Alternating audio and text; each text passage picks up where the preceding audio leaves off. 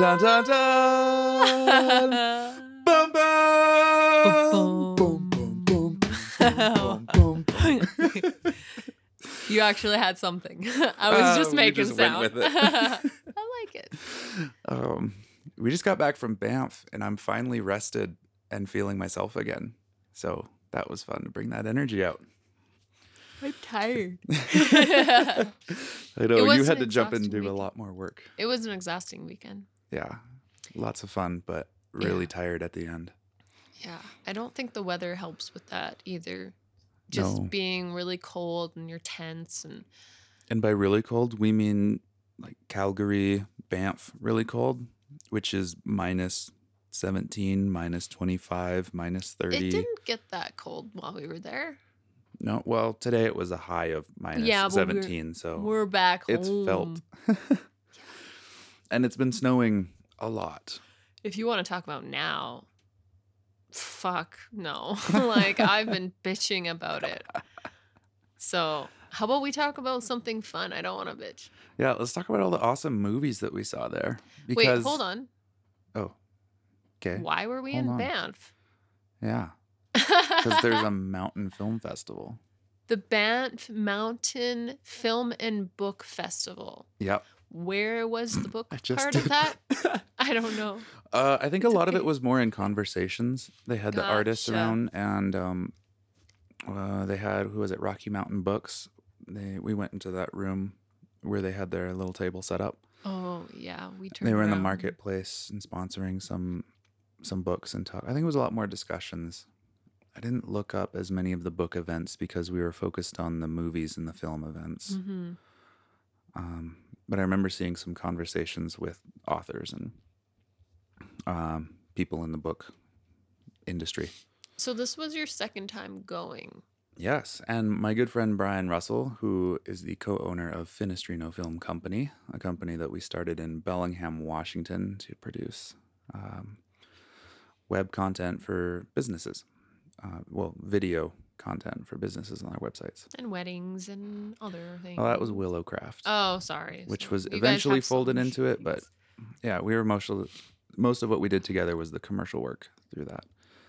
Um, yeah, and so this year I'm actually going to be stepping away from that because I don't like doing that much U.S. tax paperwork.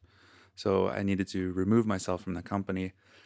And when we had began the company, we had discovered the Banff Mountain Film Festival. Uh, so I think it was November 2015 or 2016 when we went for the first time. And it completely blew my mind about what documentary filmmaking can be, what um, like mountain films can be. Yeah, you're raising your hand. I have a question. Yeah. I thought I'd be respectful by being giving you a pause instead of because I I tend to just be like, but eh, what? Uh. So my question is, um, because this was my first film festival ever of any kind, and I didn't know what what was being. I didn't know what the films were. I didn't know they were documentary. I didn't know anything. so is that uh, are the films usually similar throughout the years? That usually, um, you know, the the skiing and the snow and the mountains. Yeah, the the spirit of the festival is in stories around mountains and the outdoors.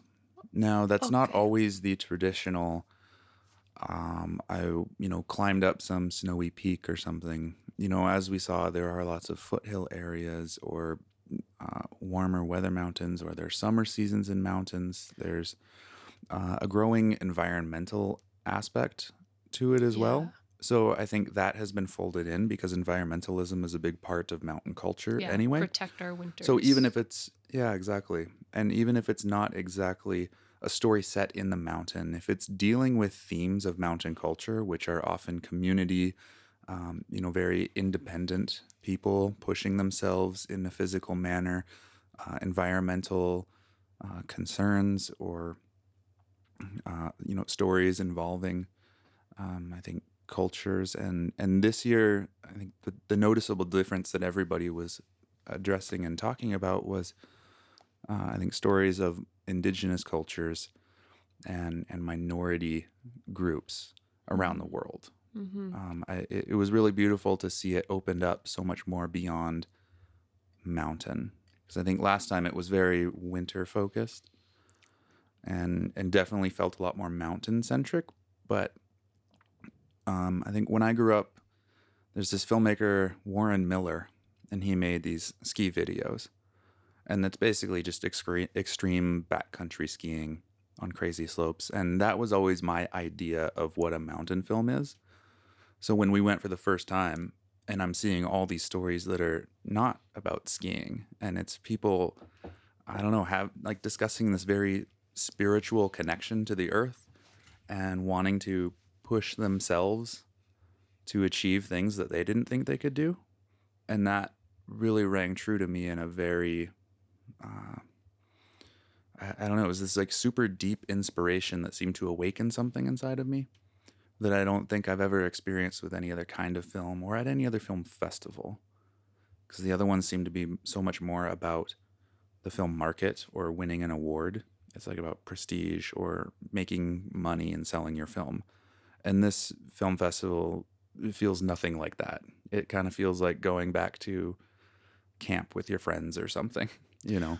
Well, I appreciated um, uh, well, seeing it for the first time. uh, Still, just the di- diversity because if it were just snow, skiing, snowboarding, mountains, I would have not been able to relate at all.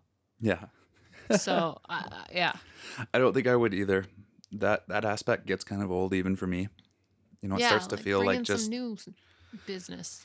Yeah, it starts to feel like just watching a highlight reel of people's epic jumps and stuff. And you know, like it's kind of interesting for a minute, but then you're you know, you're over it. So Yeah. you really do need more story. Ooh, pardon me. Um Yeah, so my friend Brian came up, picked him up what, Thursday night at the airport. Late. Yeah, very late. And then Brian and I tootled around Calgary because he had not been in Calgary. Uh, wow, when was he there? Like 30 years or something since he had been here? Yeah, because you guys didn't come to Calgary when you went to the Banff. Nope, nope. we drove straight to. Banff from Bellingham. And um, yeah, so I got to show him around the city a bit, which was fun. And it was all covered in snow and very, you know, stereotypical. He was taking a lot of videos and pictures and stuff on the way to Banff. Yeah, I just took him around to some of my favorite points, uh, you know, that I found through my bike riding. But of course, we were driving the truck in the snow. And then once you got done with work, we headed out to Banff so we could check into our little Airbnb, nice little hotel, uh, or a little, yeah, like a hotel Airbnb. suite in, well, it was in sort of a hotel-y kind of Mhm, building, yeah, or yeah. part of a hotel or something, uh, in Canmore. And then we went to the first night of films. Yeah, it was a it was a it was a long day. Yeah, me. the film started at what seven something and got done at like eleven or something ridiculous. yeah, we went to bed. Uh, af- we were in bed after midnight, like close to one, getting up early to get out in the next morning. But I'm curious to hear from you because the first film that started playing there was the Creation Theory film, Yep. And I'm curious to hear what was sort of your first reactions to that as an as like an introduction to the festival, right? um. Okay, so wait, one sec here. hmm which I think I say that a lot. Um, before that, the the shor- the four films played that night. There was a conversation. Oh right, yeah, with Vasu and um, Greg. Greg, I can't remember last names right now. no, me either. And so, um, first of all, I was like, oh, snowboarding, skiing. blah, blah, blah." it's just not something that's been in my life ever. It's something I've tried once and hated. So I just didn't know how that conversation is going to go. Um, but if, if, if my opinion on the conversation, it was so much more, and um, I'll let you explain more about it. But I got a lot out of it was a bit of a one one-sided conversation, which was fine. But um one-sided. like it was Greg asking all the questions. Um we got to know oh, about. Vasu um and didn't really know anything about Greg, which is fine. Um but I thought uh the the the world issues um that Vasu brought up other than just talking about skiing was awesome. Please fill in the blanks. I don't remember as much of the the details it's of a the conversation. it was a long conversation. It was a lot to take in at once, so I don't blame you, but I feel like you could just maybe add a little bit more than what I could. Yeah, well, Vasu is a uh, what was I forget the term that they used, but he he lost one of his legs at I want to say was it nine years yeah, old? Yeah, that's the yeah. Yeah, or or very early, 9 months. nine months. Yeah, sorry. Yeah, it was So- 9 months. He was a baby. Yeah, I think it was some kind of an infection, if I recall, and so it had to be amputated. Um, but that hasn't stopped him from pursuing a love of skiing or hiking in the backcountry, and he's been out. Oh yeah, skateboarding too. Uh, he's he's been pushing the boundaries for for athletics, and this is why I wish I could remember the term. There's a term that they wanted that he wanted to use for for what he does, but We'll put in the sh- in the show notes after uh something uh, like we'll- we'll yeah, I um, didn't research well for this, but we never do. We just want to talk about our experience. But we can't remember some shit. But if we throw that in there, then people can look into. Yeah, but it was. I he has a remember it was very say. interesting. His perspective comes from that of someone who is one of like you know ten people in the world, or maybe even less. You know, who are who are out there in the mountains with that level of disability. Like, And he is helping, um, actually make gear, like create gear mhm. for disabled people. Yep. I and he's also Indian American, and he proudly represents his Indian heritage and culture, and and wants to bring that awareness. And um, I remember he hates that word being inspirational, so I'm I'm feeling a little blank in terms of of what to say uh, on that front. But I I did admire, and it it gave me the sense of, man, whatever problems I'm facing, really aren't that big and if and if this man has the grit and determination to go out and and chase the things that he wants to do and put in the work with half of the leg that I have, uh, wow, like it, uh, yeah, really amazing. I don't think we got to see any films with him in it there. no, we. I thought no. one was in the groups we were going to, but um, I'm gonna have to circle back and look There- those up. I grabbed the brochure to make Like, sure I can go back and see some. We're playing though, because we saw a we saw a lot, but there was way more. Yeah, and I think what was his next adventure? I want to say it was something with the seven summits. Like he, He wanted to summit a mountain on every continent. Yeah, uh, uh, something like that. And uh, you know what? I'm. This is like all out of my world and my language of that kind of stuff. So I appreciated watching the conversation, but I was lost. Yeah, me too, to an extent. But it was enjoyable. They were wonderful, wonderful conversationists. And what, regardless of what he said, he's he's still an inspiration. Yeah, yeah. I think Greg even said that to him in, the, For in sure. their talk. And then the films began. yeah. So sorry. Back to your question. Yeah, So the first, um, I didn't know what to expect. I was at that point thinking we were just gonna see a lot of snow and skiing, and you know how I feel about that. um,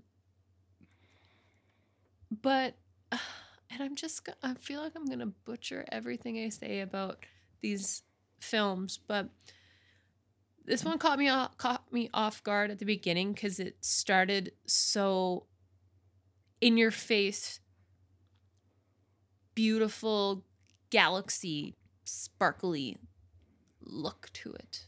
yeah. It was And like was glittery like, ink "What?" in black I thought, macro work. and and also, um, actually, so Griff, whatever his last name is, is he did the scoring for the the film. He does the music, and he's um, he stars in it too. And he- actually did some live mixing. He what he called texturing while that yeah, he was playing the synth keyboard and adding music that to the cool. music already happening in the film, Um, but doing cool. it live on stage with the film. Yeah, so so Which- the visual right off the bat was like, "Oh, that's pretty." And then that sounds so nice. I he's got great music and he draws it um his his musical inspira- inspiration from nature. So we got to see a bit of him and that. But besides a he does surfing as well. Surfing and music are his big loves. so besides i was going to say besides him doing the music there was another guy who was surfing and then then two women who were snowboarding and then was there someone else no i think that was it Yeah, I don't remember. um and they're in Iceland. iceland So surfing in Iceland, which is a wow. and I i, don't know just how anyone don't survives know that. how to explain the effects but it was not your average doc like skiing documentary or snowboarding documentary or even like a i don't know. I had a, a lot of feelings that i can't even really explain. But i will uh, like when so you're at the end of um all the showings you're supposed to um wow vote vote for uh the people's choice. Hmm so I think I remember telling you the one thing that bothered me about that was that it was a lot about Griff. And the music. And the way that they had announced it didn't sound like it was going to be all. I didn't even think he was actually going to be in it. And then I saw him and I'm like, okay, okay, okay. But what about everybody else? We get a tiny little bit of them. And that's that bothered me. I still voted for them just because I love the way they put the whole thing together. Um the it's color very creative and the sound. abstract and yeah, modern. the what they were saying, how they felt. I was just like, this is just this is too much of just him, though. That bothered me. Um, I don't. What can you add to that? How did Well, that the make- whole I, I loved the concept of the film. They brought in cosmic elements because there was a narrator speaking over those parts, talking about space and time and relativity. And so they were playing with those three um, elements like that you have space, you have time, and then you have an observer. And between those three uh, variables, that's what creates your experience in the moment of your life. And they were trying to take, I guess, science and uh, and interweave that, I guess, theory of the universe with the creative process, which is where I think the music came in. Like, how do you find inspiration to the music? And then interweaving that creative process with achieving flow state when you're in a lot of these athletic uh, types of things. So that was the surfing and the snowboarding. That was the athletes and finding flow and you know which is often compared to a kind of meditation and you know a, i think people often describe it as a just a deep connection with the world you know Mhm. sort of a spiritual connection so i think they, they were just weaving all of that together in in one like what what was it 15 minute film or something like that so I don't know how long things well, were. short film somewhere around there What was the second one though? I can't. I'm blanking. I I, I, don't remember, the first and the last. Oh, was it the baffin island vacation Oh that- shoot! How could we forget this? Okay, this one I probably even know remember more of now that you say Yeah. so. This one was so fucking cute. Um, I really love the way that it started. What was it called? A Baffin Vacation. yeah we so described Baffin the- Isle, Baffin Island Vacation. Yeah. Uh, anyways, if you don't know where that is, it's in Nunavut. Nunavut. Yep. It's a big island on the eastern Atlantic coast of Canada. Yeah. And um so this couple they it it opens up like vintage. Like, oh where to take your family on a vacation? Go to Baffin Island. That's where you'll find love or something. I don't know. Like a 40s or 50s Yeah. newsreel ad that plays yeah, in the, the editing. Yeah. was cool. That was really fun. And they were hysterical. But so correct me if I'm wrong, jump in where I'm wrong.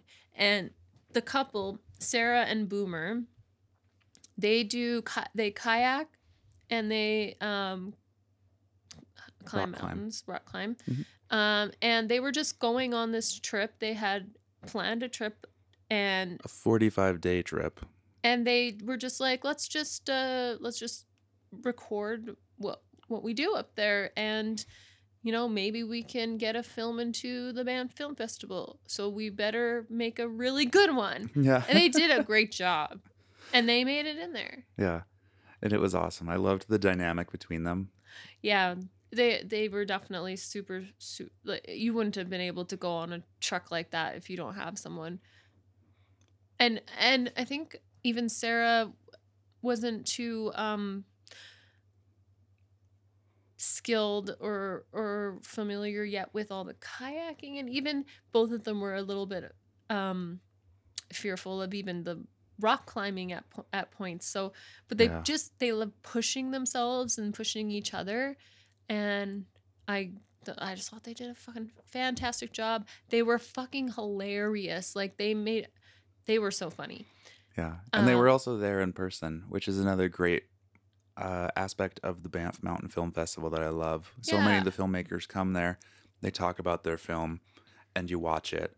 And then you can also go meet them in the lobbies or go have Mhm. drinks around town with them and get to know them if you so please. It's a really cool element of that festival. be very humble you know Mhm. this is just something they did obviously that's what they said and uh, it just worked out Yeah, it's like they were going on that trip no matter what, but they decided, let's film it. And if we're going to film it, let's make it good I- enough to get in the festival. I will say that's I was like I was I was like holding in my pee watching Boomer go down this massive um waterfall in a kayak yeah.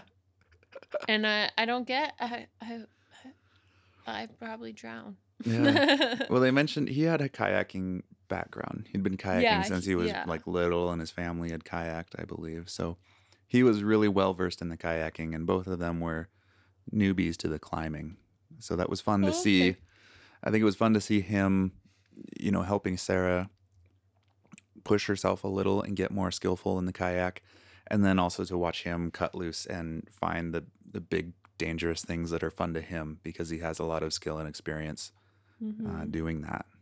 Mhm. which is I I think that's a really fun dynamic in the mountain world is watching that you know compassion and camaraderie of helping somebody push themselves a little farther. And then also you know I don't know I find it invigorating watching someone who has a lot of talent and skill at something just go for something big. Uh, yeah, and then also, um, yeah, being humbled by their struggle as well, and not trying to hide that. I Yeah. love that. yeah the honesty there is really really nice and the, I don't know was there anything else from that night I don't remember any others that night I don't remember the out. third film at all, but I think the fourth one was Quannah. Quannah. was that that night okay Yeah, because the second night was when we went to see one of our favorite documentaries. yeah Uh, Yeah, yeah, I think so you're Quannah's right. Yeah, story. Quannah. Um, and I, That was a really was beautiful. Quannah, I voted right? for that That's one her that name? night. Yeah, Quannah. I'm gonna grab the brochure here real yeah. quick. Can you- Please, can you describe help it then? us. Okay, so Quannah is. Is there like a write up in there too? yeah, but just yeah. uh, because there's just remember. there's there's things that I I th- there's details I can't express, guys. Yeah. Oh, it's called Walking Two Worlds. So I'll just read the write up here. Yeah. Uh, the mother daughter duo, Jody Potts and Quannah Chasing Horse, two powerful Hungwichin. I'm so sorry if I pronounced that in- wrong. indigenous. Yeah, uh, indigenous in Alaska. Um, represent the decades long intergenerational fight to protect the Arctic. The film follows Quannah as she pursues and achieves her dream of becoming an indigenous supermodel, breaking barriers of representation while walking in two worlds her indigenous way of life and modern society. The intergenerational love for the land and one another is the visi- visionary source of hope we all need. Like their ancestors, the Gwishin, Gwishin are not giving up, and neither should we. I'm sorry for the mispronunciations. It's it's okay. It's hard. Um, that was a cool story. Well, yeah, s- story. It's their story. Um, I really loved seeing what they did in the Arctic. Like they they live off the land. hmm Um, a, you hunt for caribou and reindeer and yeah, and then they uh, also would um, be in I don't think reindeer in Alaska. Sorry. I don't know. I, I don't know. Um, out there protesting, and that's how Quannah got noticed. Yeah, well, they're building an oil pipeline up there, but of course everyone's opposed to because we don't need more pipelines. hmm And um, yeah, but she also had that deep desire to be a model in the like a- in the like international modeling scene. You know, like at the Mhm. top level of modeling. What I thought was cool, her mom gives her her native tattoos. So she's so she's 19 in this film, um, and she's already got her some facial tattoos, um, earned her native tattoos, and um, what I like that she brings to the modeling world is that acceptance, you know, uh, not trying to change herself. And she even asks the people she works with not to change her. Don't remove my tattoos. Don't change my hair color. Don't do this. Don't do that. Um, because that's what she's. That's what she was, um, like, picked for too, right? Um, so that's what she's representing, and I think she does a really good job.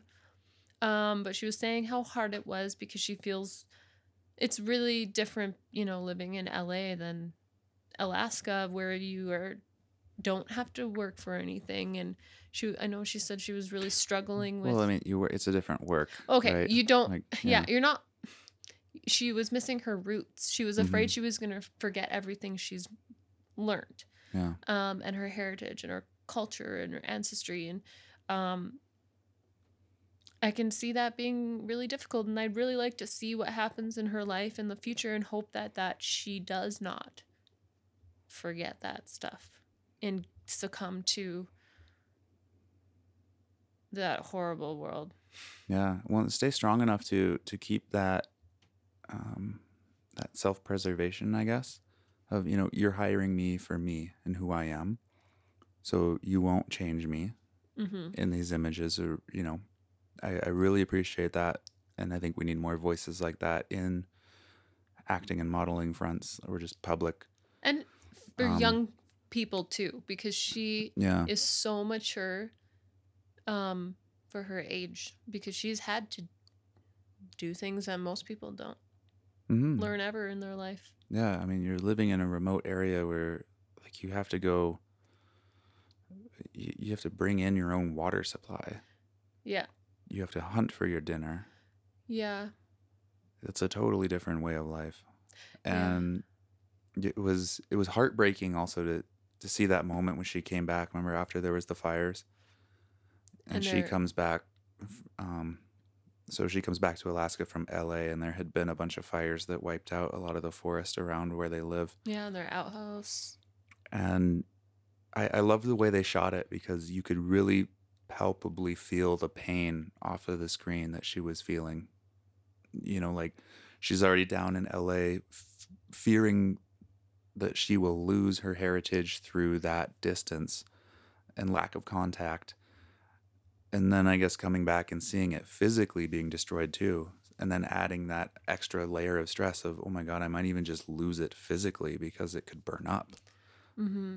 or be yeah fucked with in that regard and um yeah that was that Her- was a really powerful moment. And her mom is a powerhouse too. yeah Like, i love her my mom. fam- my my kids are all out doing their their thing there and she's incredibly supportive but she belongs up you know north where her her her life is. Yeah. She likes her quiet life. She likes to live off that land. You know Could- after going to la heck i yeah, understand i know, I know. can you tell me what the or tell us what the third one was that we missed oh Mhm. oh did you, is it not that was just them listed ah shit let me see though was It obviously Saturday, wasn't Saturday. that good in my mind if I can't remember even a little bit of it. Friday Radical Reels. I don't think that was it. I don't know. We'll have to look elsewhere for. him. Okay. Here, can I have that while you take us to the next day? Yeah. Well, the next morning, we were wow. We had to get up early and get there. We still ended up getting out later than we wanted, though. Yeah. So we arrived a bit late and we got some crummy seats. But I remember that first film that opened up. Um, it was about the base jumper in Rio de Janeiro, in Brazil, and that one was gorgeous. It was all in Portuguese, with the subtitles, but it was so poetic. And we followed her through her process of you know packing her chute, and then getting up to the um, Sorry, it's packing the chute is very important to do it proper. Yeah. And we follow that process but as we're watching her do these things we're hearing her speak about the intention and the discipline that she enjoys in this sport. You know i remember i think one of the most powerful moments to me in that film was when she's standing on the edge like waiting to feel that moment when she should jump. Because i you know like i've been up on on really you know high cliff edges and stuff never in a position where i'm going to jump from them. And so i could only imagine standing there you know waiting for the moment when you're going to leap off it. Because for me even just standing there or sit you know like i was sitting on the edge of the grand canyon at a place where uh, you know you're thousands of feet up above this river with nothing but sheer rock below. And i'm like i can't believe someone would jump from this. Like i'm just sitting here. And I'm already and the whole time I'm sitting there I'm thinking of how I'm going to get the fuck out of here without accidentally slipping. and um and so I couldn't imagine standing up on that on that and just thinking and then I'm going to jump. Yeah. Like that's insane to me. But so beautiful. I loved her the way she described her connection with that sport and the air and that mountain itself. I liked the scene where she's just standing standing there with their arms open and the wind blowing and you can just see how comfortable and carefree and how authentic and all that realness and it just made me feel like I need to breathe a bit more. Like I need to let go. Is something not working? You're good. Okay. Mhm. And just I don't yeah, it was just freeing. Yeah. And then what was the second the one? The second one was about the dams in No, Brazil. it was Balkan Express. Oh right. This is the day where Jake and I actually left early. Yeah, but not for reasons of the films. Um, we'll get to that. except that one. I I will say, so the Balkan Express. Here, I I just passed that. Shall I read what that's about? Yeah, give that one a read. Okay. Uh, pardon me. so it's in Germany. Um, German mountaineers Max Kroneck and Joachim Mesle, sorry, book a one-way train ticket from Munich to Thessaloniki and start their 2,500 kilometer journey back home by bike and ski. That's ex- in northern Greece. They explore the mountains of the Balkans, looking for the most beautiful ski runs and sharing good times with locals along the way. It was 41 minutes.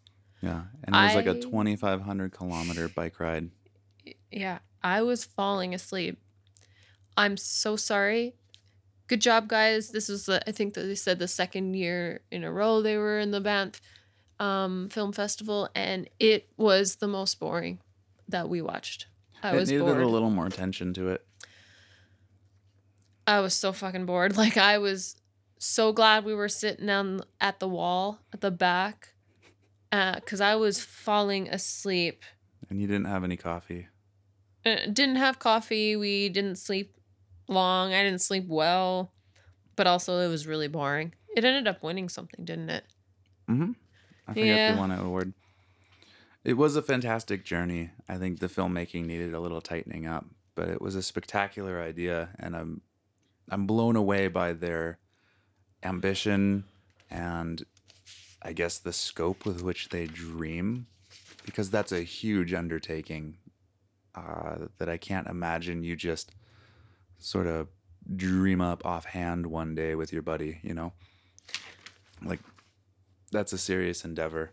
Oh yeah. especially to bike the whole way through mountains and snow and yeah. Uh, a lot of coolness to it. A lot of coolness to it. A lot of what was the mu- I, I did enjoy the soundtrack though. They had a lot of weird sort of i don't even know how to describe it. It's like european house music or something.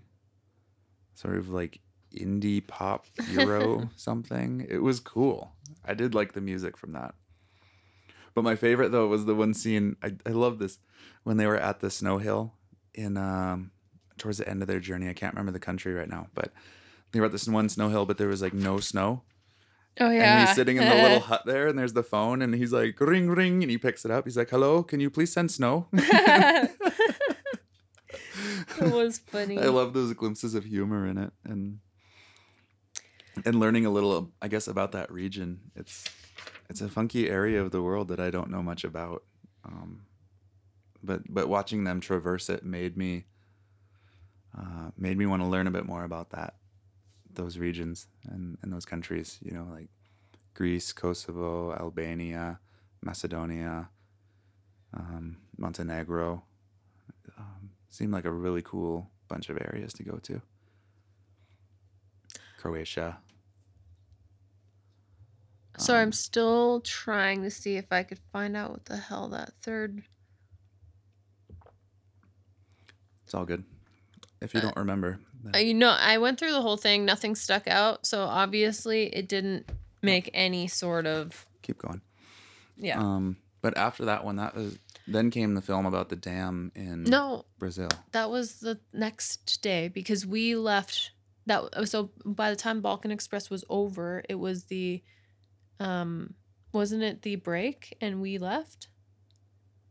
Wasn't it the the next day before that we watched the territory where the No, I thought it was Saturday morning. That's why I was jumping onto it. Well, next. now I'll tell you, I'm so confused. Everything is just blended now. Keep you can keep going then. I'm sorry. Yeah. So, yeah, there was a story about the. Oh, what area was that in Brazil? Can't remember, but anyhow, there's a big mining operation that's owned joint venture with some Brazilian Bitter companies, River? and uh, yeah, Bitter River. That's it. Um, uh, it's joint venture between Brazil and English mining companies, and they had a big dam fail You want me to read it? with all the waste and it flooded this whole area and destroyed a lot of lives. Yes, please take it away because you'll Oh, describe it better. Oh, uh, it actually doesn't have a lot to say uh, uh, um in this book, but it just says through victim testimonials and firsthand accounts, Bitter River tracks the loss of life, land, and livelihood in the aftermath of the 2015 tragedy of the Mariana Dam rupture, the world's single largest mining-related env- environmental disaster. Does not say where it was Hmm. or anything else. Yeah, so I can't remember the region in Brazil, but it's this very, um, what's the word for it? It's a small community. You know, it wasn't a, a big city, um, but it did flood the river, and that's what affected many more people. Was that it wiped out this community, and then a lot of that, it's like mining waste of some kind that they um, hold up there. And I think the saddest part of that whole thing was it was through a negligence of the mining company. Like they had known there were these issues with the dam and they did not fix them. And they were warned repeatedly that this could happen and they let it happen. And then they did a shit job doing any kind of cleanup or accepting any responsibility for it. Yeah, so there were uh, there were um like three dams in a row kind of thing and the second the middle one is the one that shattered and busted everything else. Um it released millions of tons of toxic mud and caused destruction across 500 kilometers from the mountains of Minas Gerais to the Atlantic Ocean. Mm-hmm. Wow. That Does was it say how many lives were lost? Oh, I'd probably have to go through a little bit, but if I remember, I think 11 died and 16 were missing or something. It was a small amount of people that actually, in this one, Mm-hmm. but there was another dam that burst at another time that killed like 250,000 Yeah. people or something. Yeah. But the I think what was shocking about that one was it definitely showed the ways in which corporations and governments work together to essentially dissipate responsibility and no real action is taken to resolve the issue. They called it a tragedy. Did you already say that? When other people were saying it's a crime. It's not a tragedy. This was um, preventable. Yeah, due to the negligence on behalf of the corporation. Mhm. And it was in Bento Rodri- Rodrigues. Okay. That's the town? Yeah. Okay. Yeah, and I remember there's some kind of lawsuit going on in England against the like one of the larger stakeholders in that operation because it was an English company. And that has been one of the largest lawsuits against the company for an environmental disaster in terms of dollar figures um, being sought. Yeah. And I really hope to God that they win because these kinds of stories seem to be more and more prevalent. And there seems to be more and more examples of corporate and government negligence around these kinds of issues. And the real losers are the people who are just trying to live simple lives. mm-hmm. Just living life. Like fishing from the river that used to be called Sweet River. Now they call it Bitter River because everything is dead, everything is contaminated. So well, I'm Yeah. going to apo- apologize on our behalf for kind of butchering a lot of these things, really. Um, but I'm happy we're able to share.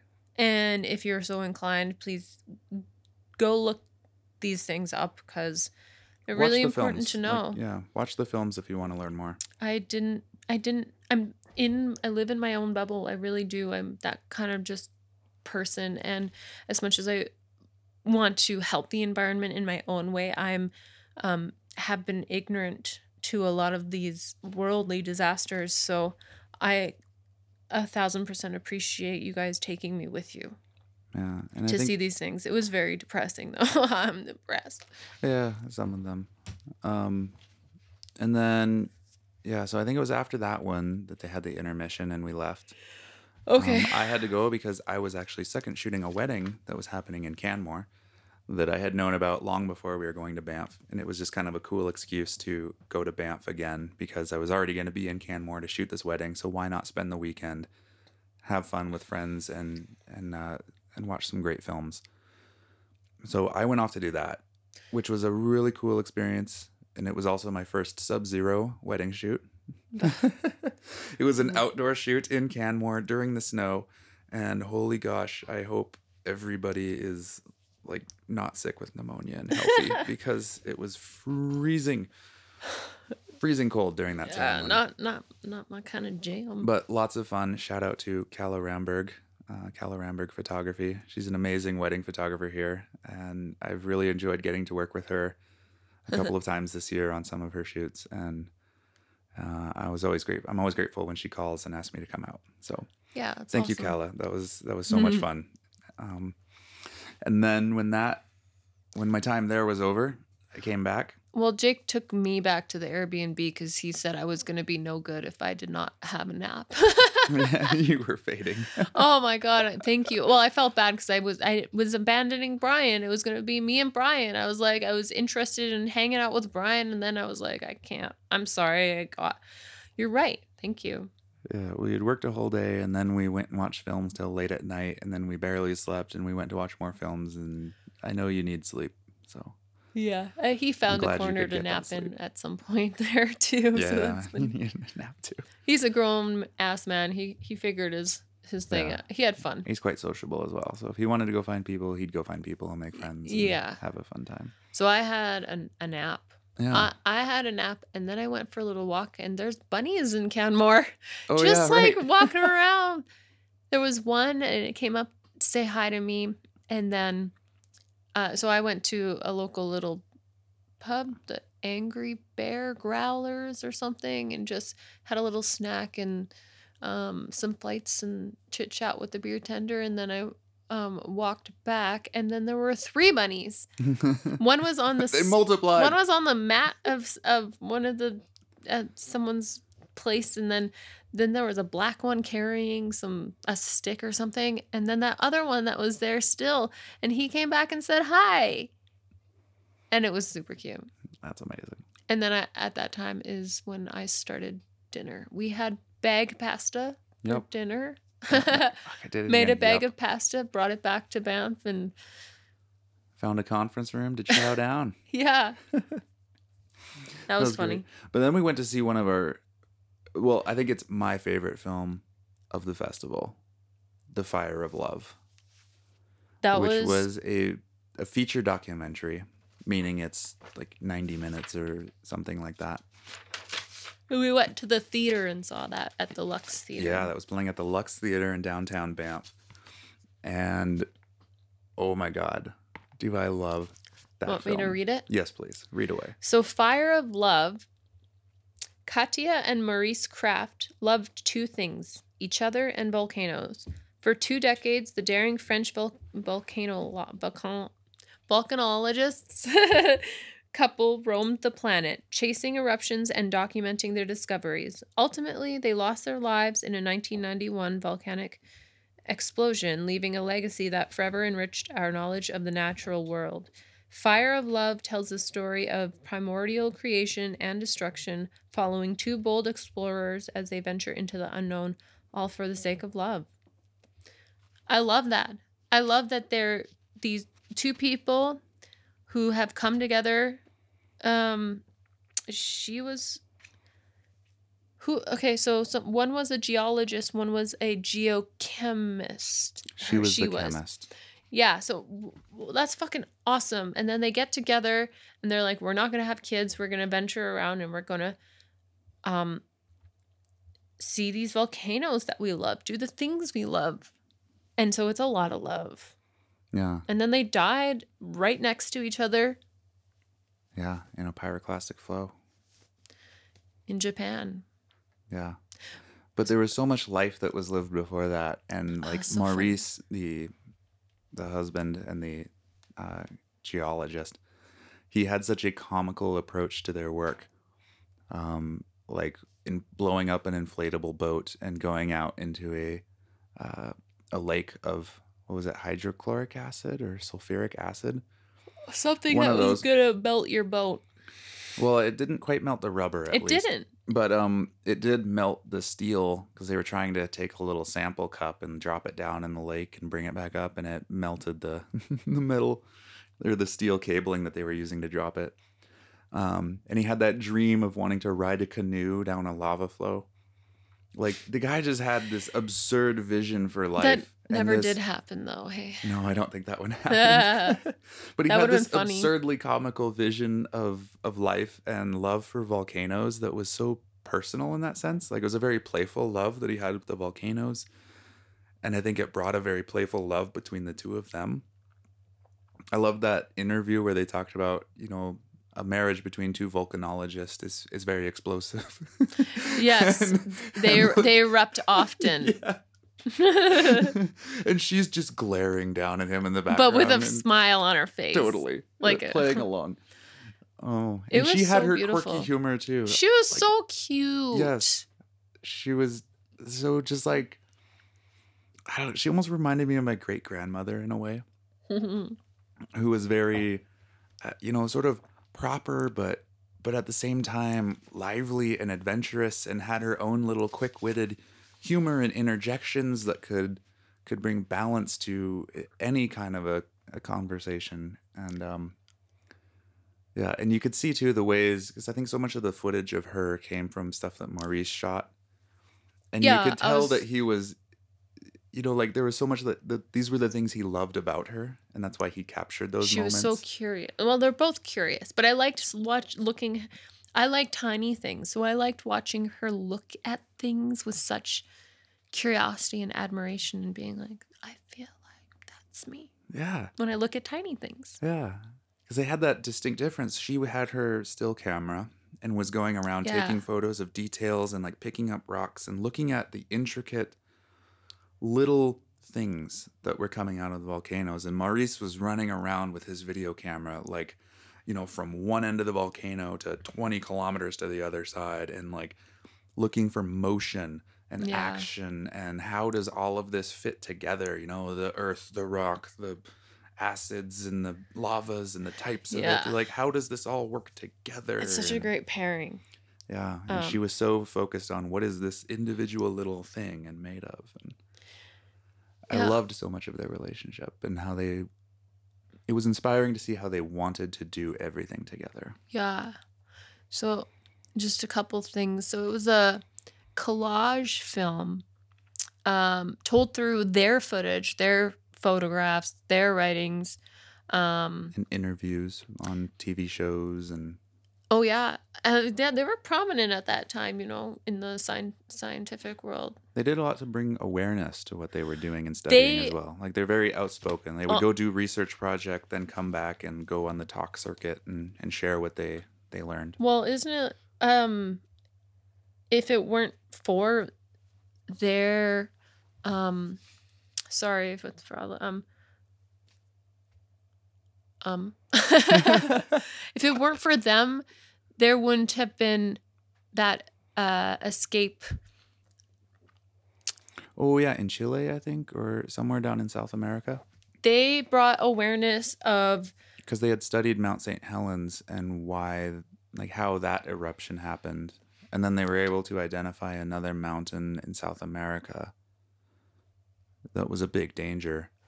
And they were able to get everyone evacuated because they noticed some warning signs from that mountain. yeah. They put together an, an evacuation plan hmm um, that wasn't taken seriously. And then there was an eruption that killed a bunch of people. And then they died. And it was until after they died, I think, and where another eruption happened somewhere else, where then people. Uh, I think I think that's how. it I don't went. remember the timeline of it. I just remember they were instrumental in helping develop evacuation plans and that there was an explosion that or an eruption that they Oh, you found it? Uh, the Kraffts footage of a pyroclastic flow in 1986 uh, was used in an educational video to help governments understand their dangers. Um, and a week after the couple's death, its lessons were put into practice when Mount Pinatubo erupted in the Philippines. Right. Um, do you remember the, what a pyroclastic flow is, or the difference between the? They had um, put volcanoes in two different categories: the red ones and the gray ones. Yeah.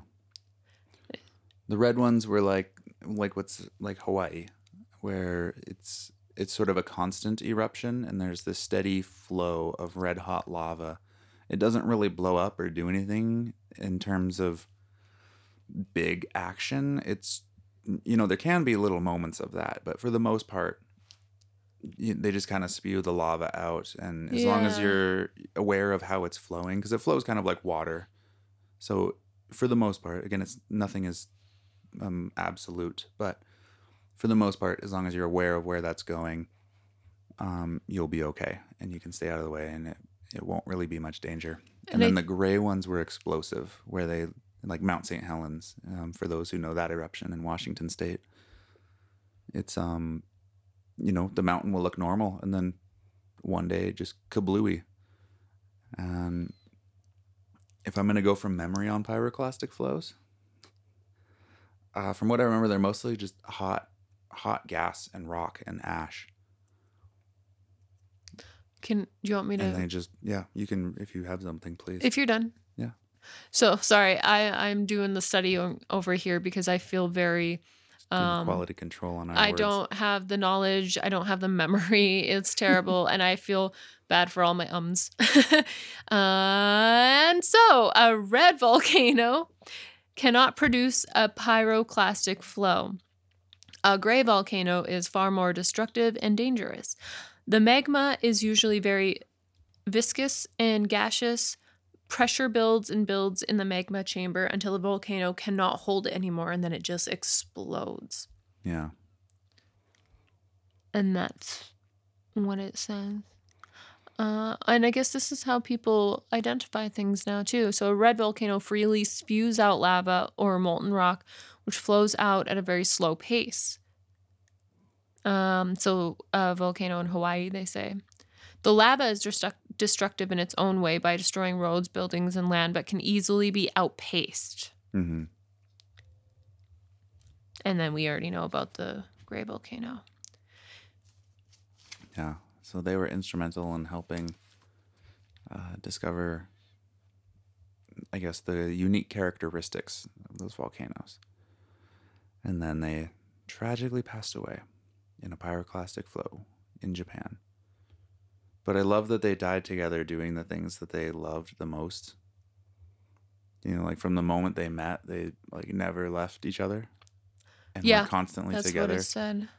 and and just out there in the volcanoes exploring being with one another and you know i think there were several times throughout the movie that they had even mentioned yes it's dangerous but if i die Yeah. like this is how i want to go Well, I think Maurice said this is this work. This is this is gonna kill me. This is gonna kill me. Yeah. So he pred- he just predicted it. yeah and they both profess that desire to to just go together 'cause hmm And they were so connected let's um also mention that they weren't the only ones killed in this. There were forty one other people plus them. Yeah. I'm trying to actually find out how how far it reached. It, when you watch the footage, like it's fast. oh yeah it, there's no way to avoid it. But they were so far, it, what we would perceive as far, you'd think, oh, I'm okay. No, fucking run, drive, get I, like in a whole new town. Like just, or ju- I don't know, just keep driving for as long as possible. well i remember when they talked about the mount st helens one the their best predictions thought the pyroclastic flows would go about seven kilometers from the mountain. And they had a an observatory station that was 10 kilometers away. And they thought oh that'll be safe. And then when it erupted um, the man who was manning that station only had enough time to scream out on the radio vancouver vancouver this is it. And then it hit him and he was killed. Yeah. so that was three kilometers beyond what they predicted and he was he was already taken out Yeah. So which it's is crazy volcanic rock and ash. Yeah, and it's mostly the the, the heat, I guess, in the rock that will, will kill it. Well, I, I don't know what the gas is made of in there too either. But yeah, I think it's I mostly the I heat. They're more. just they're really hot. They'll just vaporize you, I guess. Wow, that's weird to Anyways, it's a of. national, right? yeah. Well, because I think all they said was found was it was obvious they were right next to each other, but there was like a watch hmm and something watch. else. The camera. Yeah. Yeah. I think they found their bones still too. I don't think your. I feel like I'd be away. okay with going out that way. Right. As soon like if it's super quick Yeah, it would probably be quick. And if they had a chance to they would have been holding on to each other. They would have been like that's really sweet. Absolutely. So it was National Geographic. Please just go watch it. I think it should be on Disney Plus on the 11th, November 11th. It's 97 minutes, but it's worth every minute. And it's so beautiful. It's so beautiful, the love story, but the um footage just they shot, yeah. too. And so cool. Like it's retro, it's vintage, but it's got just life. And that like French flair. Yeah. And I loved the music and the soundtrack too. Yeah. It, added this, yeah, I don't know, just that sort of French flair. So shout out to that. That was a mo- that that was a what did what time did we watch that? In the Nine evening, yeah, it was like 9.30 or something. It was late. That one was late. So again, we we got home late. But we made a new friend that night. Yeah, that's where we met Rodrigo. Rodrigo. Shout out to Rodrigo. We were picking our seats, and I was leaving a gap in the seats because there was this man sitting behind in the um in the aisle directly behind us, and I was like, "Well, I don't want to block this guy's view." Because earlier that day, there was someone sitting in front of me, and I couldn't read the subtitles on the films because their big head was in my way. And he laughed, but we just we kept striking up conversation. And then when it got over and Brian was talking with him and we just all started chatting and we had such a great conversation and exchanged contact information as we were leaving the theaters and we all went home. And then uh yeah, the next day we went to watch more movies It was a long weekend of movies. and we did not see Rodrigo in the morning, but we did see our next favorite film, The Well- Territory. Hold on, there were a few that morning as well. Okay, I'm just trying to jump to the good parts. Oh, okay. Do you don't The want to talk about the beg mountain beg bee? Was that, I thought that was after. No, the territory was the last one because it was the longest one. Oh, okay, yeah, let's talk about Begbie then. I did enjoy that one. I forgot it was part of that. I know it's hard to follow when there's so Sorry, we saw a lot of many. Yes, but Begbie, that was a really powerful one, especially because it was a very local film. It was set in Revelstoke and Banff areas, uh, which is British Columbia and Alberta for those outside of Canada or who don't know their Canadian geography. And Chantel is looking up the description to read you the official. Uh-huh. Beyond Begbie is what it's called.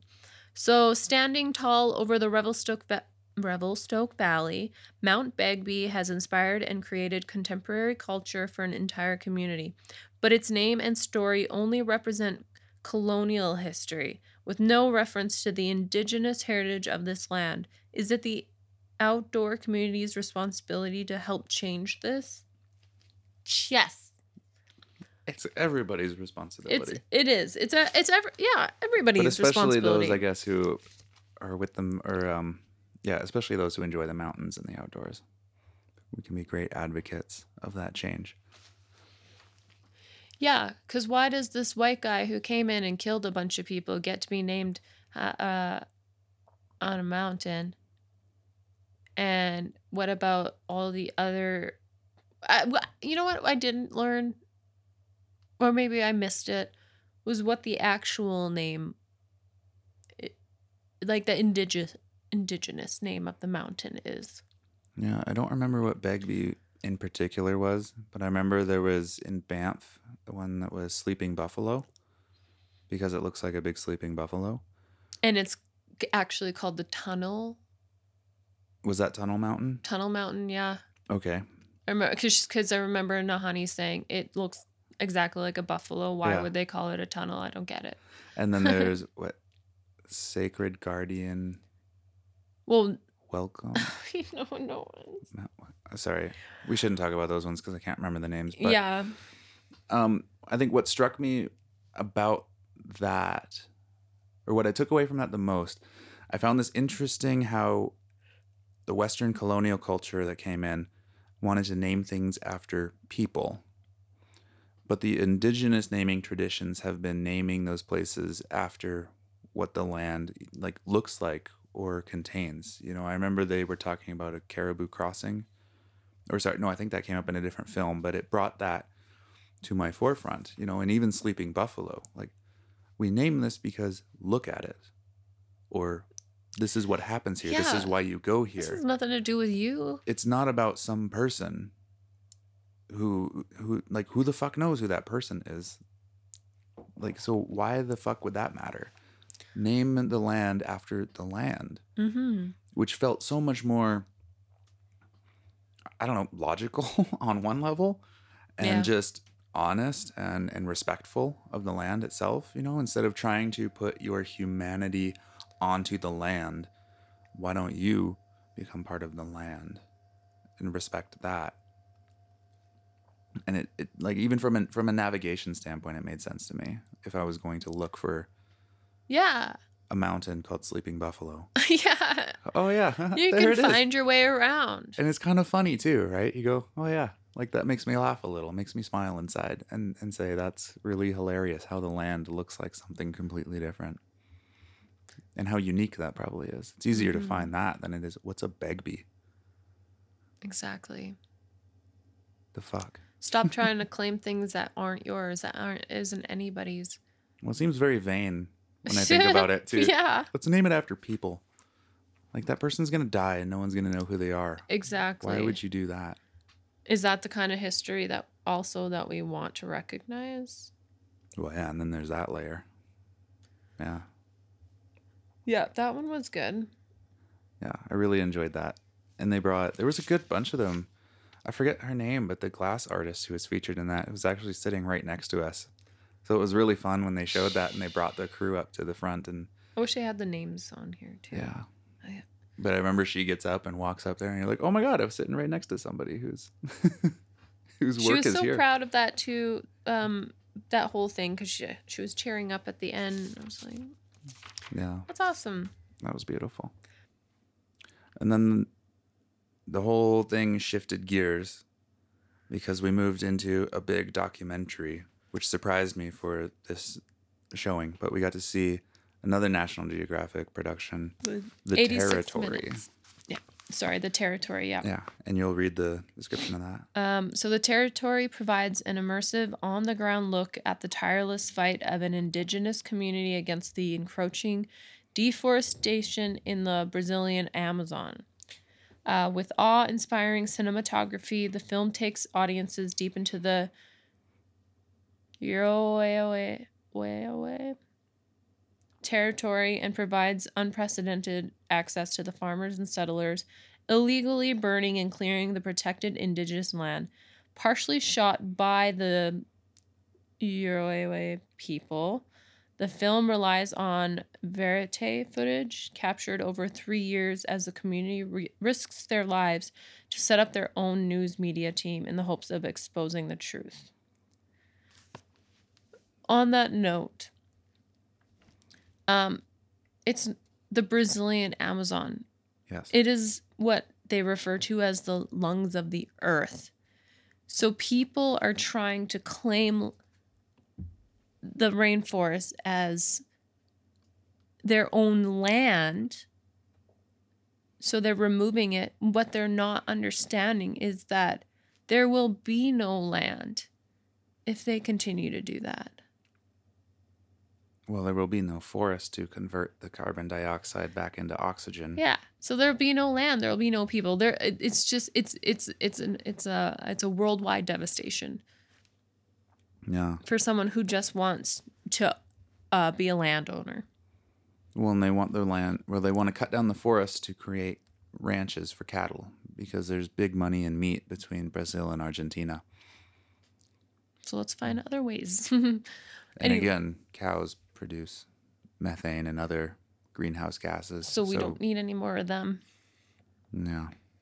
As we say, I don't know. The debate is uh, seemingly without a good solution, but the the main point of this documentary is that there was an agreement. There's been a treaty, and that that land has been set aside for these people and these people alone. And it was agreed that the Brazilian government and Brazilian citizens would not encroach upon that, or disturb that land, or otherwise inhabit it. And they're blatantly breaking those rules under the protection of Bolsonaro, uh, who was the previous Brazilian president. He was a very Trump like character within Brazilian politics. And he emboldened a lot of these people to break those rules and, you know, promising that the government will be behind them and support them and that they have this right to, uh, to do that. As I talk about it right now, actually, it reminds me of the manifest destiny in the United States, which was this belief that that a lot of colonizers had that the, the whole continent is theirs and they had the right to go from Virginia to California and claim all of that land as theirs because it is their manifest destiny. And it's kind of gross to see it repeated in your own lifetime in a different culture. And I guess when you see it from that, you know, objective point of view, you say, oh, yeah, fuck, that's really disgusting. Because there are already people here, they have a culture, they have a land, They have a way of life. And I loved how when they, uh, you know, finally, you know, they, they try to be honest. They try to go through the government channels because there was a relation, um, like a branch of the government that had relationship with them and would communicate and offer them services and send medicines. And, you know, there was a good relationship there until Bolsonaro came in and he basically eradicated that. And it only existed on paper and there was no actual support anymore. Yeah. And so they're caught in that hard place of being extremely outnumbered because there's what 250 something of them. No, then it- COVID hits. the beginning of the and there's 180 something. the beginning of the documentary um it's the tribe um is presented as, just 200 people Yeah. 200 yeah. that's nothing that is sad yeah. Against, you know, Brazil. and what did bolsonaro say when um he was you know ranting He's like everybody will have a gun and there will be no indigenous land Yeah. Then we're going to take it all. Yeah. What and to watch the fucking people be like, "Yes, we want that." What is wrong with you? Why do you need more, more, more, more? You why do you even need guns like also And going in and slashing and burning hundreds of acres of land. killing animals, hmm a shit ton of animals too. And veg- just vegetation and like Yeah. This one really, really, really got to me. Yeah. It's worth noting that Bolsonaro did lose the latest election to a pre uh, a previous president. Uh, was it Luna de Silva? Sorry, I don't remember his first name, but de Silva. Um, so he is out of power, or will be, um, but not without some spectacular politics that I don't know. It really shakes a lot of my faith in these institutions that we have when you see people feeling so emboldened and at a point where they have so dehumanized another group of people that they feel they have a right to go in and act as these people do. Mm-hmm. Um, this is saying the film interweaves ver- verite footage. What's that? Do you, you, you know Cinema verite. Yeah, it's it's like self-shot. Okay. you know, Um, guerrilla style. Like Yeah. So it it of uh, settlers who uh have genuine faith in their entitlement of the Amazonian land. I'm reading this off of the internet, by the way, um, just to help guide us through this. But which I thought was also interesting because if I were oh okay so self so those were self shot hmm or or did the um a lot. it means a lot of it's self-shot. Okay, so but how did they? So who took the the the videos of them? It said then? mostly. Did it say the word mostly there? It just says the film interweaves. Yeah, interweaves. So was it those guys, the settlers themselves, who provide? Which what I what if it were the um the the people who are documenting it, um. Like if that were me watching those guys destroy, I'd be fucking stopping them. Like I'd have a really hard time to watch them do that, but I get that they have to. What are you looking at me like that for? Uh, like I, I admire that, but also if if you're standing there and this man has a machete, Oh, and for you're out in the sure, for sure. I would want to. yourself. I said I would want to. I'd have a really totally. hard time to Yeah. be documenting it without wanting to do something. Of course, like I'm not gonna get my. uh, This is the the way that the reason for the documentary is to bring the awareness to stop that. It just would be really fucking hard to be in there. Anyways, Yeah. Well, it's often the hardest part of filmmaking in general is you have to sort of stand by as an observer and let let things happen. You know, and trust that it's the power of getting that message out uh, that will bring back the justice and and uh, and and the support to stop whatever you think is happening or whatever is happening that you don't want to happen.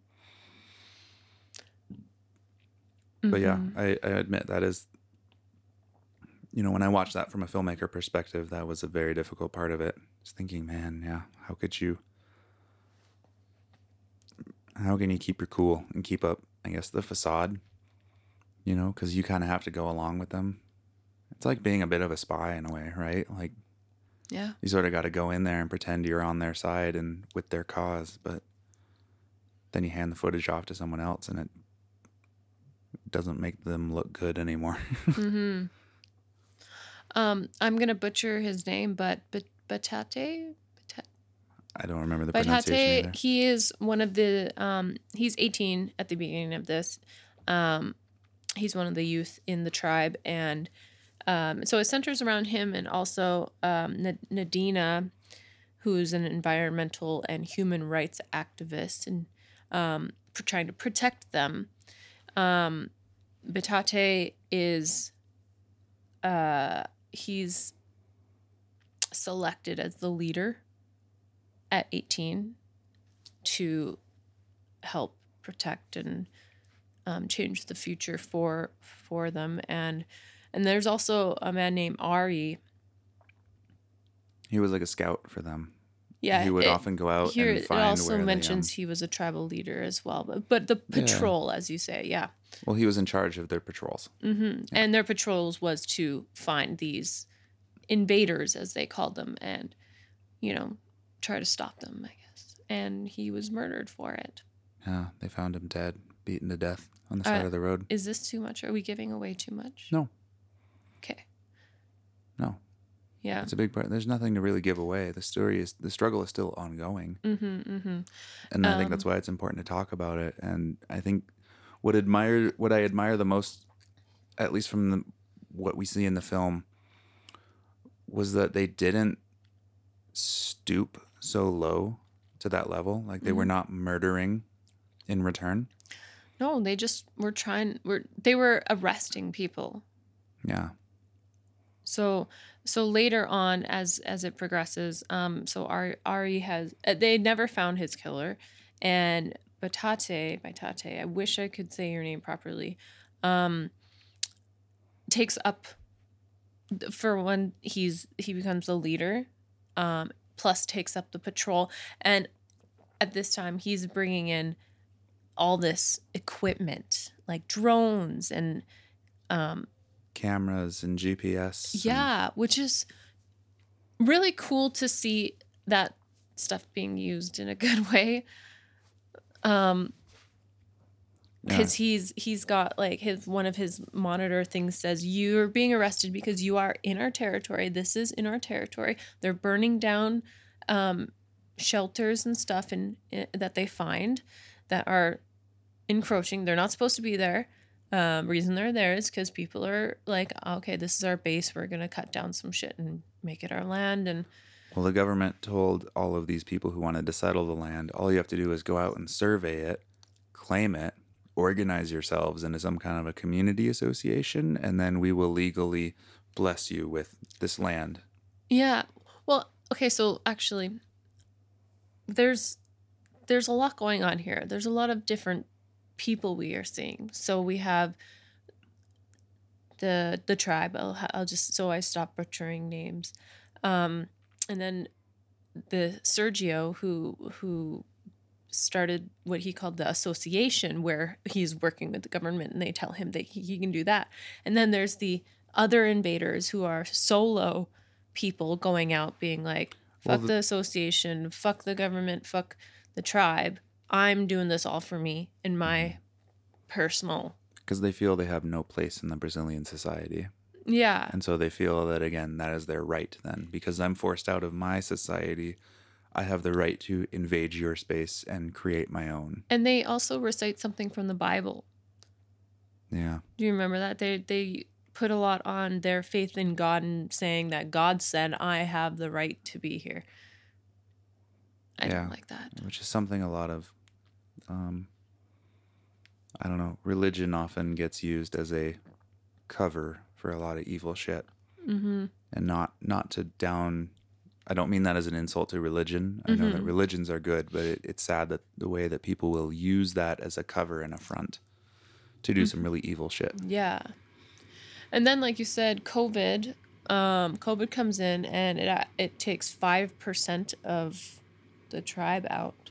hmm yeah so they're down to less than 200 members Yeah. But the the end of it. Did you want to add anything in between there?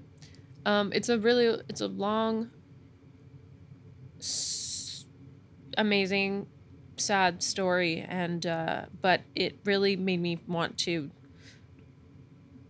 do whatever I'm I can on where I am to to aid in that, even if it's just sharing it on this podcast and hoping that other people hear it, see it, and in turn take action. Um, but the en- the end is um, inspiring because then you see Batate and his patrol, and he they're catching so many people, but they're still uh, they're still not doing able to do enough. Yeah, well, they're such small numbers, right? Yeah, it's less than a hundred. It's less than two hundred yeah. people against like all of Brazil, or at least a big portion of it who voted for the uh, Bolsonaro character, previous president. Um, but I, I think too, it was shocking to see a reflection of a lot of the grossness that's happening within North American politics too. You know, and feeling like there's certain people who are now em- feeling emboldened and that things are their right. And yeah, it just makes me really wary of anyone who talks like that. I have to say, this came out. Uh, it was premiered in January of this year, and I just saw it, and that also takes me back to being this little bubble that I need to poke holes through. But it's also see- been on like this festival circuit. Yeah, right? it hasn't been out in maybe the not theaters. yeah this documentary but just awareness i mean we all knew that the rainforests were in trouble in the first place but why did it take this documentary to get me to be thinking a bit more seriously Be grateful that it happened. yeah so i chose that that day as my people's choice awards Mm-hmm. Hundred percent. It's a fantastic one. It will also be on Disney Plus November 11th. I saw. So highly recommend that people check it out. Um, Yeah. We'll try to post some links on something, maybe some way you can get involved Some- with that. at least some maybe some trailer links or something Mm-hmm. Yeah. And then from there, yeah, that wow, it took a while to decompress from that because that was Mhm. such a powerful story. Um, but we wandered over to the marketplace, and I remember the first thing we walked into the one room, and I was immediately drawn towards the table of gemstones that you were already looking at. uh, straight to it yeah. i like rocks Yeah. Well, what what drew your attention to them? I like rocks. I just like rocks. I don't really know what else to say. Um, I like colors. I like that they're shiny and polished, and there's flat ones, and there's big ones, and small ones, and shiny ones. Did I say that already? And um, crystals, and I don't. It, yeah, Yeah. that's it. 'em? That's really it. And then she had jewelry and and I don't wear a lot of jewelry. I like rings and my piercings, but necklaces and bracelets not a big thing. Um, but I've been really into looking for rings, more Mhm. rings, and uh, so I was just I was just looking at everything and touching everything. I'm sorry, I was touching everything. um, trying to find what what just I wanted to take something home, but I needed something to ask me to take it home. Yeah. But instead, you ended up finding something out I of there. Did well. You found a couple things. Yeah, not for me though. oh, gotcha.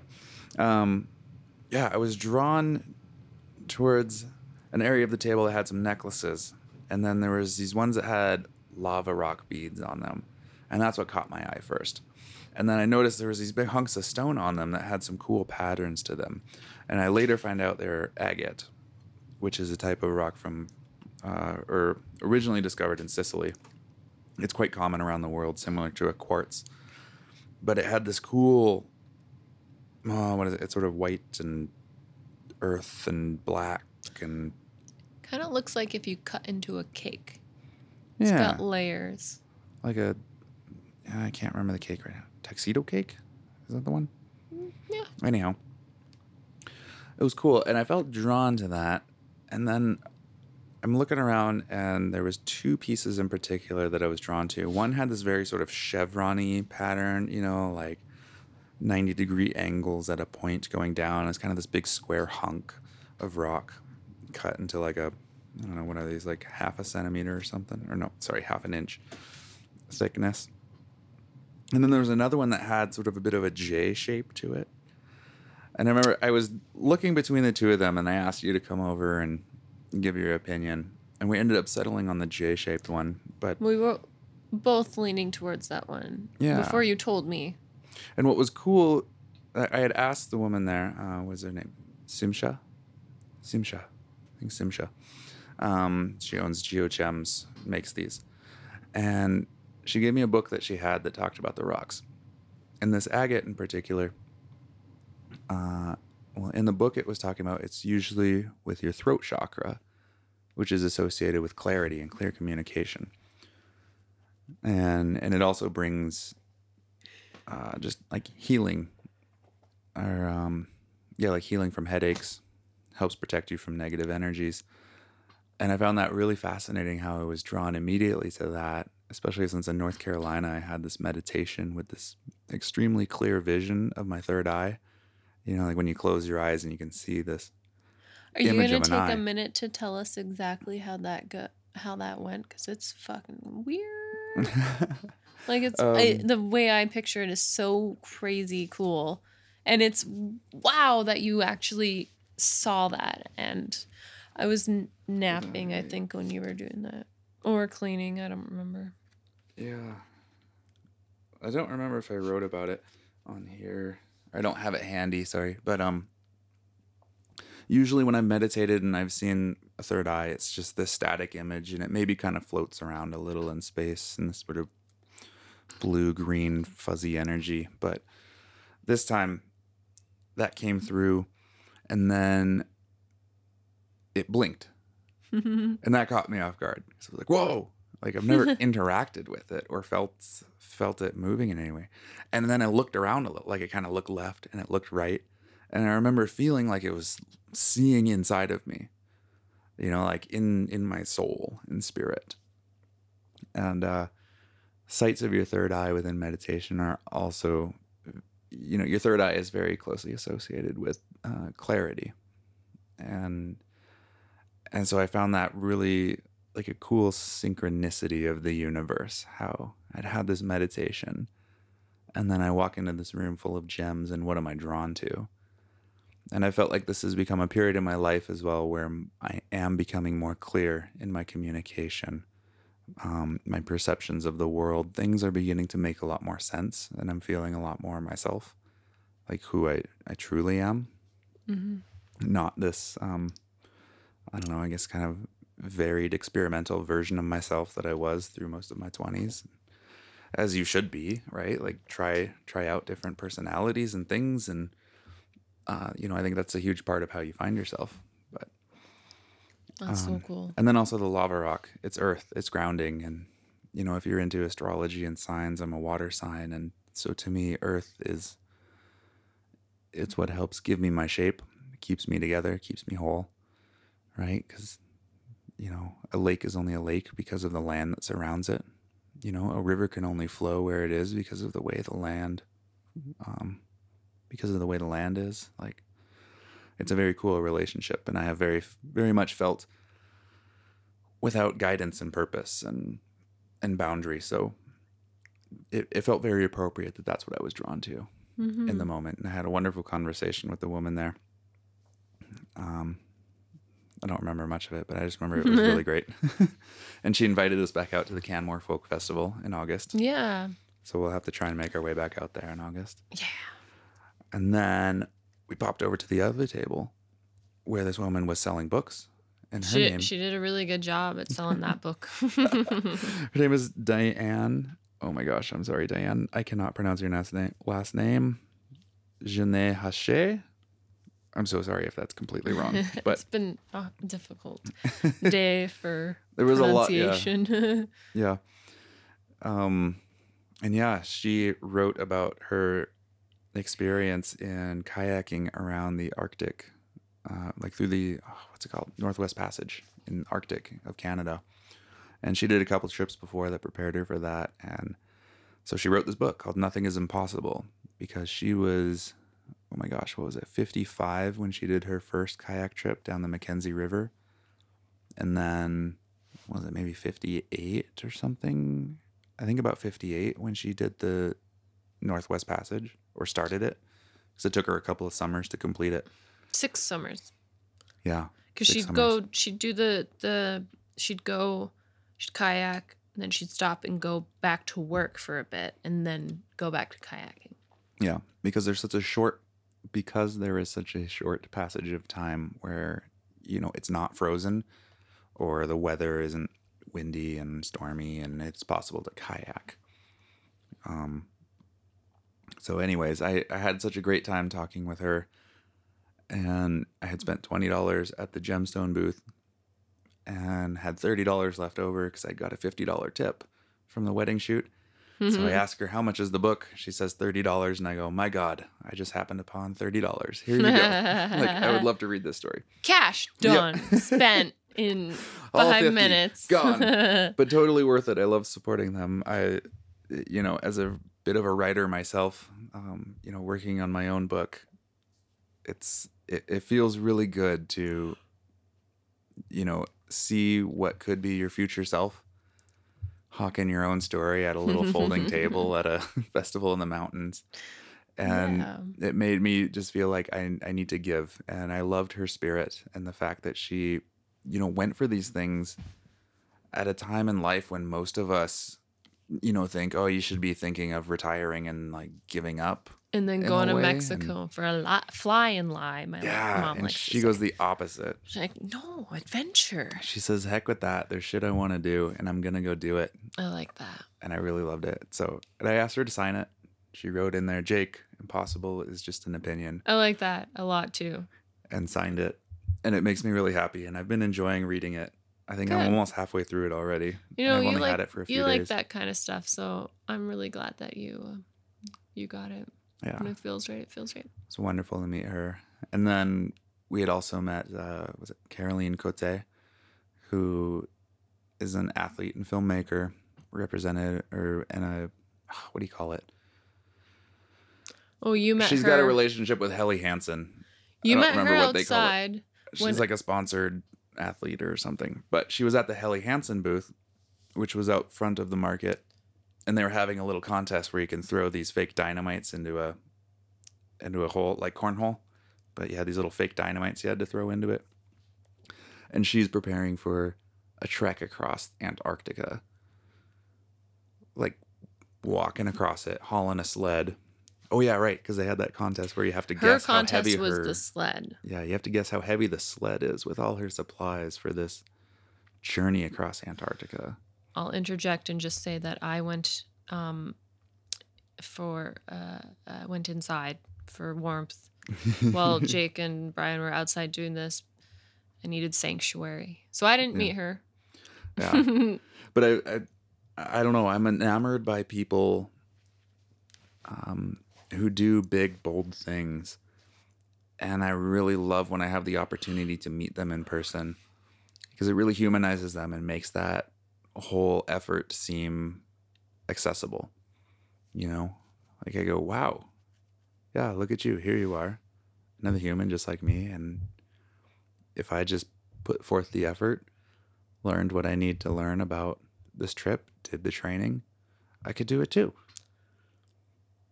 I'd probably die. I would die. I'm not a winter girl. Yeah. But I mean, you know, pick your discipline, whatever it is, Yeah. And I'll try something else. Uh, but it's just it, it it gives me a kind of motivation that I don't get by just watching something. You know, when you have that chance to see somebody and you go, "You're about to do what?" You know, it's really cool. Like I'm standing here, and then one week from now, you're going to be like down in Antarctica, beginning this walk across that continent. whoa, that's wild. It's super cool. Yeah. It makes me feel really alive.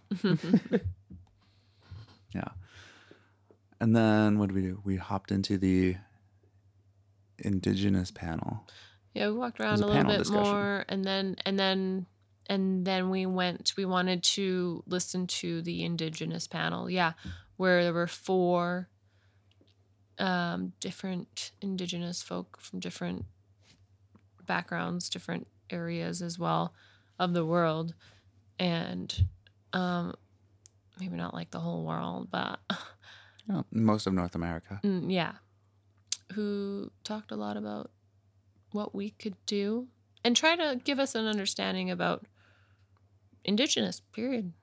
Well, it was a, a bit about reconciliation, a bit Reconciliation, about yes. respect in nature, and you know, I think it was about what does that look like in action, uh, especially pertaining to the outdoor community. Yeah, and what we can do. Um, you use the word rec- recreate a lot.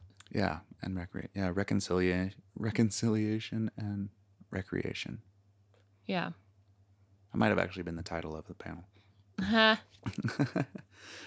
but I loved what I took away from that was this understanding that you know the world is a living place. Right? All the spaces that we inhabit, the trees around us, the animals, the grass, the homes we live in, the air that we breathe, all of it is alive and energized. You know, and we have to honor and respect that. And we have to talk to it and we have to I'm so sorry. I'm losing steam. It's been a long conversation.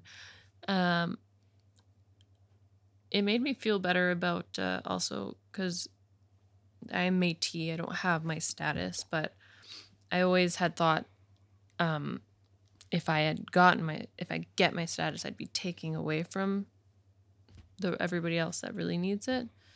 Um, and I, I don't know why, but like there, it kind of made me feel more like, no, I would I'd be recognizing who I am fully. Like if I can't recognize that part of myself, um, and embrace it fully, then I then I wouldn't be able to know myself completely. And then you said something about yeah, you- you're you'd be adding to the number and you'd be helping actually. Yeah. Um, but yeah, giving back to the land and also um, words are hard. I don't know what you're going towards.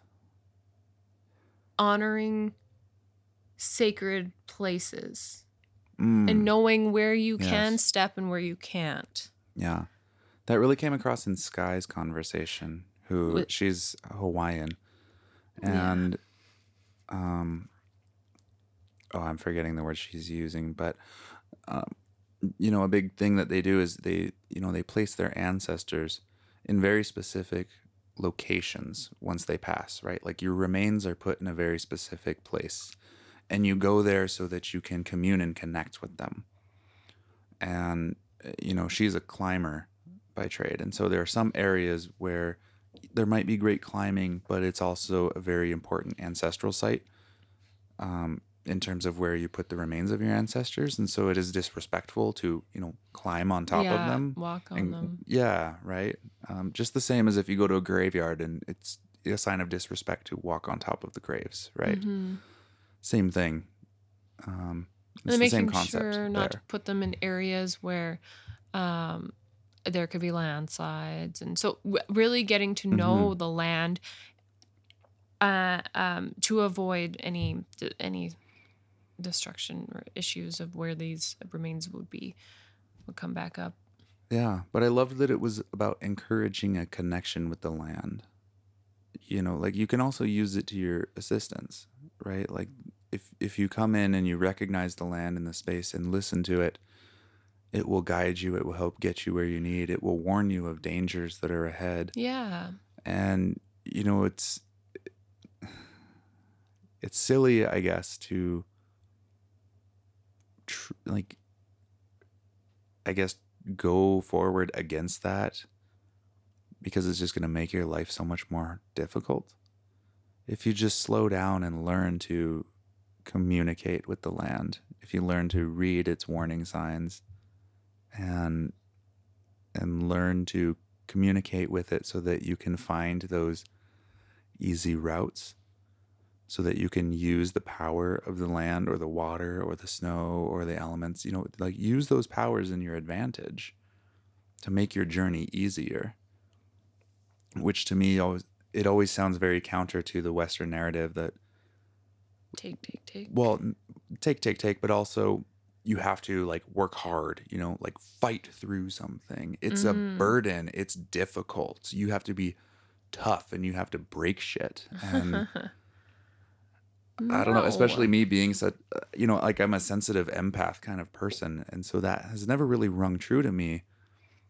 Um, yet at the same time, when I embrace those qualities of myself, then I acquire the things that I need with relative ease, and I don't have to work that hard, and I'm not as tired, I'm not as diseased. You know, ooh, that was something that I think I noticed on that I'm sorry, the territory movie. Just a quick observation, like looking at the physical differences between the indigenous group and those settler people, they looked diseased. Like when you looked at them, they were run down, ragged, boils on their skins, and all, like they did not look healthy hmm compared to the indigenous group where they Mhm. all look very healthy.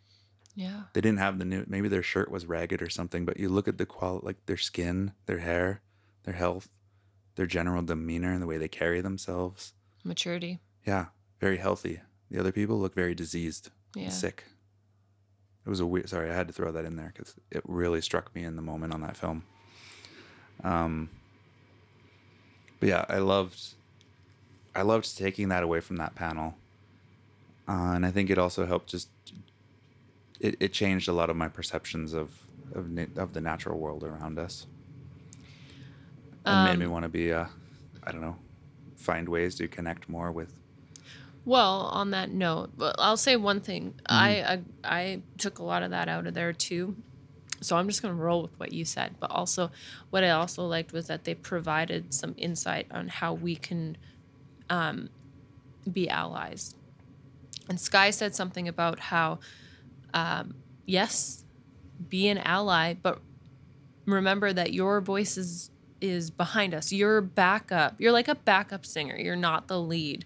So let like shut the fuck up yeah and just offer the support. Don't be the face. You aren't the face. You no. You're the help. yeah And not to say that in a bad way. You're you're the support. That's what I mean. yeah Um, but on the note of, um, you know, environment and and what we can do to to connect with that, we are about to start like our close to I'm gonna call it close to zero waste um, plan for our home and uh, our lives. I bring that up because now it's real. yeah and uh, we actually we're gonna do some rec- we're gonna record how we're making changes but we have a lot a lot to prepare for and it's gonna take a really long time but it's a it's something i'm really excited about wow and i feel like that's just one small way that we can um, make an impact as well and and that's yeah Yeah. What reminds me of a big part of mountain culture is, you know, pack it in, pack it out. Right? pack it in pack it out Like, you know, you go in, you respect the land, you enjoy your time there, but you don't leave waste and you bring only what you need. yeah Um, you know, and especially with a lot of your gear, it's like you use it as long as possible. You don't just throw things away. You know, you adapt, you create solutions, and and you use the power of the world around you for that. I've always really hated going camping um, and ending up somewhere where there's so much garbage and people don't have the decency to just pick up after themselves. So it would be, I can't, I'm a clean, I'm just a organizer, cleaner kind of obsessive person in that way anyways. So I would pick it up and take it out. So if you ever have are around that kind of environment, you have that chance, always pick up after other people as well. Just do it. Absolutely. Absolutely. Yeah. And then what was it? We had We were we, we saw we met up with Rodrigo. Rodrigo He was was, right panel? behind us again. oh, he was, yeah, right. He was. He was right behind us. Yeah. And that was great. And we had just struck up another awesome conversation that kept slowly moving towards the doors. And then we were all starving because it was coming up on dinner time. And we had promised ourselves that we would have one dinner out. Most of the time, we were making our own food, and we had ate cold pasta for lunch that day. Oh, I hated that so much. and and so we wanted to go have a nice meal and you know we i felt compelled to invite rodrigo because we had had such great conversations with him he popped up twice here well, you guys and he had an awesome restaurant recommendation Yeah. so we thought hey come on join us for sure. He was and- alone, and he. I mean, this conversation wasn't ending anytime soon, and so it just seemed like the right thing to do. 100% and i'm so glad we did because it was so wonderful to yeah. get to know him and his story and Yeah. i'm hoping that we could have him on this podcast sometime Yeah, to, so we won't so talk- he can tell his story and i don't have to tell it for him exactly. Just repeating what you're saying. but where did we go? Because I fucking loved that. Oh my god, it was like the box box. shit i don't remember the name of it It was some box restaurant, a tiny hole in the wall, but it was like fusion. It was um, sort of a food. tapas style restaurant, but it was very like Asian and fusion inspired. There Asian was Indian view, or like I guess Asian and Southeast Asian. it was so good. Yeah. There were so many. I it was so there. good. I'm yelling. Yeah. like it was so good. It had the karaage, the gyozas. What else did we have? Pork we had and kimchi pan- gyoza. pan That fried shrimp. Oh my yeah, god, those that yam spicy fries. sauce. Oh yeah, and the yeah, they're like ah, yam fries with benit bento. I bento want flake on it it. again. No, I Oh, I can't it remember the fish. now. My I'm brain's not working either. I want those. Mm, so and good. And the edamame. yeah, and, so we just um, shared a bunch of. We just did the tapas thing. Yeah, and it was all so great. Greatly enjoyed that. It was so good. I'm telling you. And then that night we went back for the awards and films Yeah. because at the end of the festival they um, they have a big award ceremony. A lot of the filmmakers weren't there in person this time, Mm-hmm. which was a little disappointing, but some were, and that was really fun and cool. And many of them, I think all of them had recorded cool video Yeah. Um, acceptance speeches as well. So it was really cool to see and hear from the filmmakers. And I think there were only three out of I don't know how many uh, that we had actually seen. Yeah, so we got to see a lot of new films, and I don't know. I feel like I'm done talking about all the yeah. films. So I'll just say if you're feeling tired, you're feeling exactly how we felt at the end of this. yeah it's hard to words are hard but i will say when the people's choice award came up i was disappointed because it wasn't the territory. It wasn't the territory. And i was really upset. I was upset. Like that's all i can say. i'm just like how the fuck? And i didn't realize that there was one last reward award reward award. Um the number one. And they won. And i the grand literally prize. the grand prize $5000 i shot my arms up and i was just like woo i was so excited and then i cried a little bit Yeah, it was awesome. I'm glad they won that, and I hope that money goes to, uh, you know, bring peace and help the indigenous community with their battle. yeah exactly um and then we drove home Yeah. Well, we gave Rodrigo a ride home to his hostel because it was late. Oh, we had convinced him to join. That was it. He didn't have tickets. but we that. were all sitting well jake and i got to sit together because brian gave up his seat but um, brian and rodrigo were off in a whole other other places Yeah. oh we were all kind of separated but and we got home at like two in the morning after driving through it was late a minus we had 20 talked degree about blizzard. leaving early and we didn't Well, sorry, not a blizzard, but it was a lot of snowfall and it was minus 20 and there was winds whipping and i slept late. i slept the whole way And I was just hoping that we would get home without any breakdowns because that would be the worst time to have a breakdown. we made it And we made it. And we're here back in Calgary and it's still minus 20 something and freezing. It's miserable. I'll tell. I'm miserable. Tell you. I haven't had to drive in the snow in like ten years. yeah, and it was quite a crash course. I mean, I have driven a couple, a few times in the in Vancouver, but like not. Yeah, it's not like this. That's for sure. No. No, it's so cold. Anyways, I'm so I can't sorry. I hope this sound I hope this worked out cuz I feel like I was f- failing here. no, it was good. That was a fun time. Anyhow, if It you have never been to the Banff Mountain Film Festival, I highly encourage you to come check it out. You don't have to be a film filmographer. Filmmaker. you don't have to be creating these things to enjoy these things. No, So you can be a film fan. Um, in fact, there's actually been a lot more film fans at the festival than there have been filmmakers, which was Mhm. something they commented on and really appreciated. And even a lot of the filmmakers there liked it because when us filmmakers get together, we just talk shop and it's kind of boring because yeah, we're I talking mean, about the you same make shit. the films for the fan. yeah, it's cool to hear what the people get out of it and not just talk about what cameras you used and how you raised your money. Um, all right. Anyhow, we'll put some links in the stuff and thank you again for uh, all your support and we'll talk to you later. Hope you made it through this. Yeah. Adios. The Bye. end. Ciao.